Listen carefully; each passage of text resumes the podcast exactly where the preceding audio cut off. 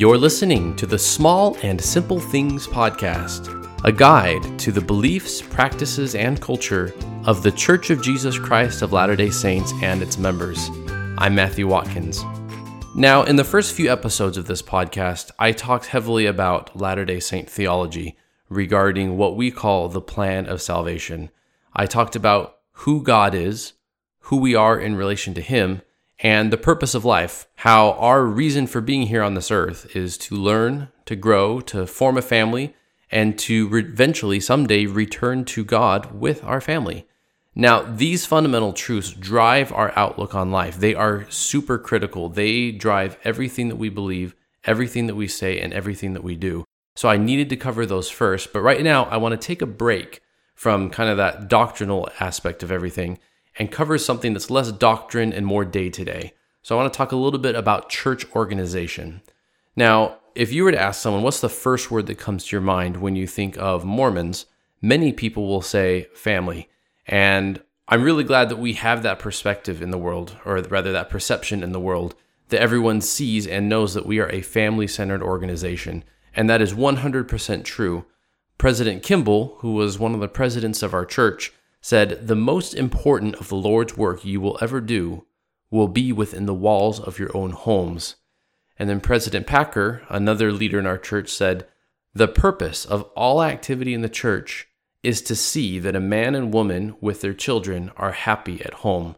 That's really what it's all about. In fact, President Nelson, our current church president, very recently announced a change that was implemented just this January, where our entire church services on Sunday have been shortened to 2 hours across the globe to make more time on Sundays for families to spend time together at home, studying the scriptures and learning about Christ. We really are a family-centered organization. The family, we believe, is the fundamental unit of society, and so, of course, it's the fundamental unit of the church. So when I talk about church organization, church hierarchy, church structure, remember that it's all built around that nucleus of the family. Well, families don't always meet solely in isolation to worship. We do have congregations. So where do we and our families go for Sunday services? Well, those congregations are called wards. Each ward generally contains a few hundred members, or if it's in a growing area of the church that doesn't quite have the same, density, population density, then it's called a branch, and it may only contain a few dozen members. Functionally, though, wards and branches are basically the same in how they're organized and what their purpose is. And each congregation, be it a ward or a branch, is formed geographically. In other words, we live within certain boundaries. It's not that we pick where to go to church, it's we pick whether or not to go to church. And so you look up on the map and you say, okay, well, here are the boundaries for this ward. This is the ward that I am in. Congregations meet in a chapel or a rented hall every Sunday morning. And each congregation, be it a ward or a branch again, is led by a pastor. If it's a ward, that pastor is called a bishop. Or if it's in a growing area, if it's a branch, then it's called a branch president. But again, they basically function the same. Now, our pastors are not career pastors. They didn't go to divinity school. They didn't go to theological seminary. They're normal people with normal jobs. So we've got men who are, garbage truck drivers and sanitation workers and software developers, maybe some CEOs. It's really just all across the board that who they are and what they do for life really has nothing to do with what we do on Sundays. These are normal people with normal jobs, just like we all are. And they are assigned, in fact, to be pastors. They don't seek out the position. And they are asked to volunteer nights and weekends completely without pay. For about 5 years, the job of a pastor in the Church of Jesus Christ of Latter-day Saints is not an easy job at all. And because it's not an easy job, they pray and ask members to volunteer to lead certain organizations within the congregation, kind of to delegate responsibilities to try and even out the load. So members in the church are called to be young men, young women leaders, adult and children's Sunday school leaders, men and women organization leaders, to head up facilities, to take care of finances, to direct music, everything. We all have a calling in the ward or in the branch. In the congregation, everyone has a job, sometimes even two or three. I'll go more into detail on that when I talk about how a congregation works in another episode. Now, the congregation doesn't act in isolation or independent as well. each geographical congregation is part of a larger geographical unit called a stake. Now that's S-T-A-K-E, like you drive a stake into the ground to hammer in a tent, not S-T-E-A-K, like let's go to Outback. Each stake, which comes from a scripture in Isaiah and actually does refer to tents, it contains about 6 to 10 congregations, or if it's in a growing area, we will call this geographic unit a district. But again, stakes and districts, like branches and wards, are functionally the same. Each stake or district is led by a stake or district president and others who assist him to direct the efforts going on in the various congregations in the stake. Again, like all assignments and like all positions in the church, this is done by assignment, not by seeking the position, and it is completely unpaid. For example, I live in the Apex, North Carolina stake. We cover areas going out into Raleigh, all the way west out to Siler City, and various areas in between. And so there's a geographical map of what areas comprise our stake. Now, each stake belongs to a larger geographical unit called an area, which is led by an area president and others who assist him. Again, by assignment and unpaid. Now, this is kind of the top level. We're finally getting there. The world is divided up into 25 areas that cover various parts. Sometimes an area will cover an entire continent. Sometimes it covers only part of a country.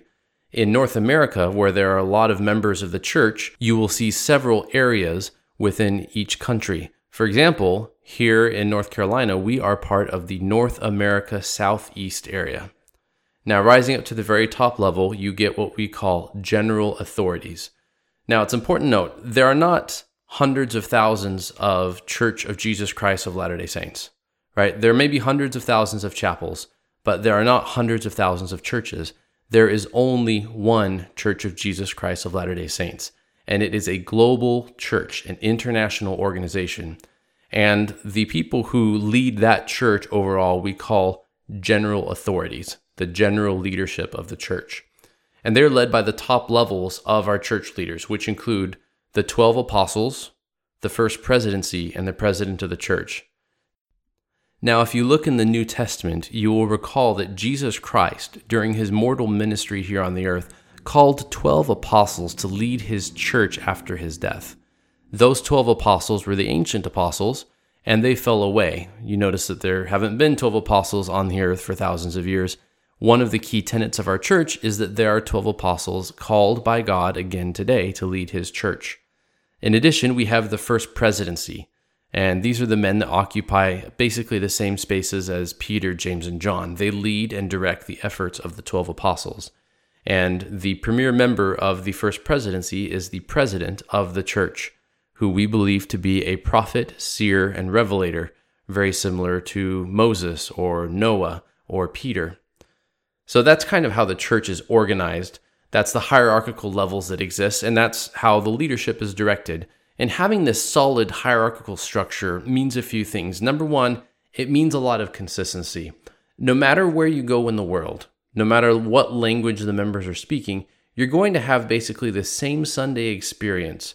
You're going to have the same Sunday school topics covered in the same Sunday school lessons, teaching the same truths, and you're going to have the same community of friends, families, and believers in the church. It also means that we all have a job. Well, sure, it's a volunteer, unpaid job that takes up a lot of time, but it is a job. It keeps us busy and engaged, helping and serving one another. And it keeps us mindful of what we call our stewardship. Each of us has a position in the church, a way to help and serve and lift and bless others, and we each have people that we are assigned to minister to. And so we are very conscious of who we are responsible to be helping at any given time and in any given position. It keeps us on the Lord's errand. It keeps us doing his work and trying to do our jobs, what we call our callings, in a way that he would have us do, as we are called to watch over and serve part of the flock. The last piece that having this structure teaches us is it may be structured, but there aren't really members and leaders. There's not that hard division there. In a real sense, we are all leaders and we are all members. We are all on this journey together, and we're going to have different responsibilities at different times in our lives for how God wants us to contribute to that work. But regardless of how we do it, our responsibility is to magnify our efforts, to put our best foot forward and do our very best to use our skills and talents to help further the Lord's work. That's all I have for today. Check out the show notes and smallandsimplethingspodcast.com for a ton of links about this topic. Don't forget to subscribe to future episodes and leave us a review on iTunes, Stitcher, TuneIn, or wherever you get your podcasts. And do share us with a friend. And lastly, remember, I'm not an official representative of the church. So to learn more about the church, please visit the official church site, ComeUntoChrist.org. Thanks for listening, and I will see you next time on the Small and Simple Things Podcast.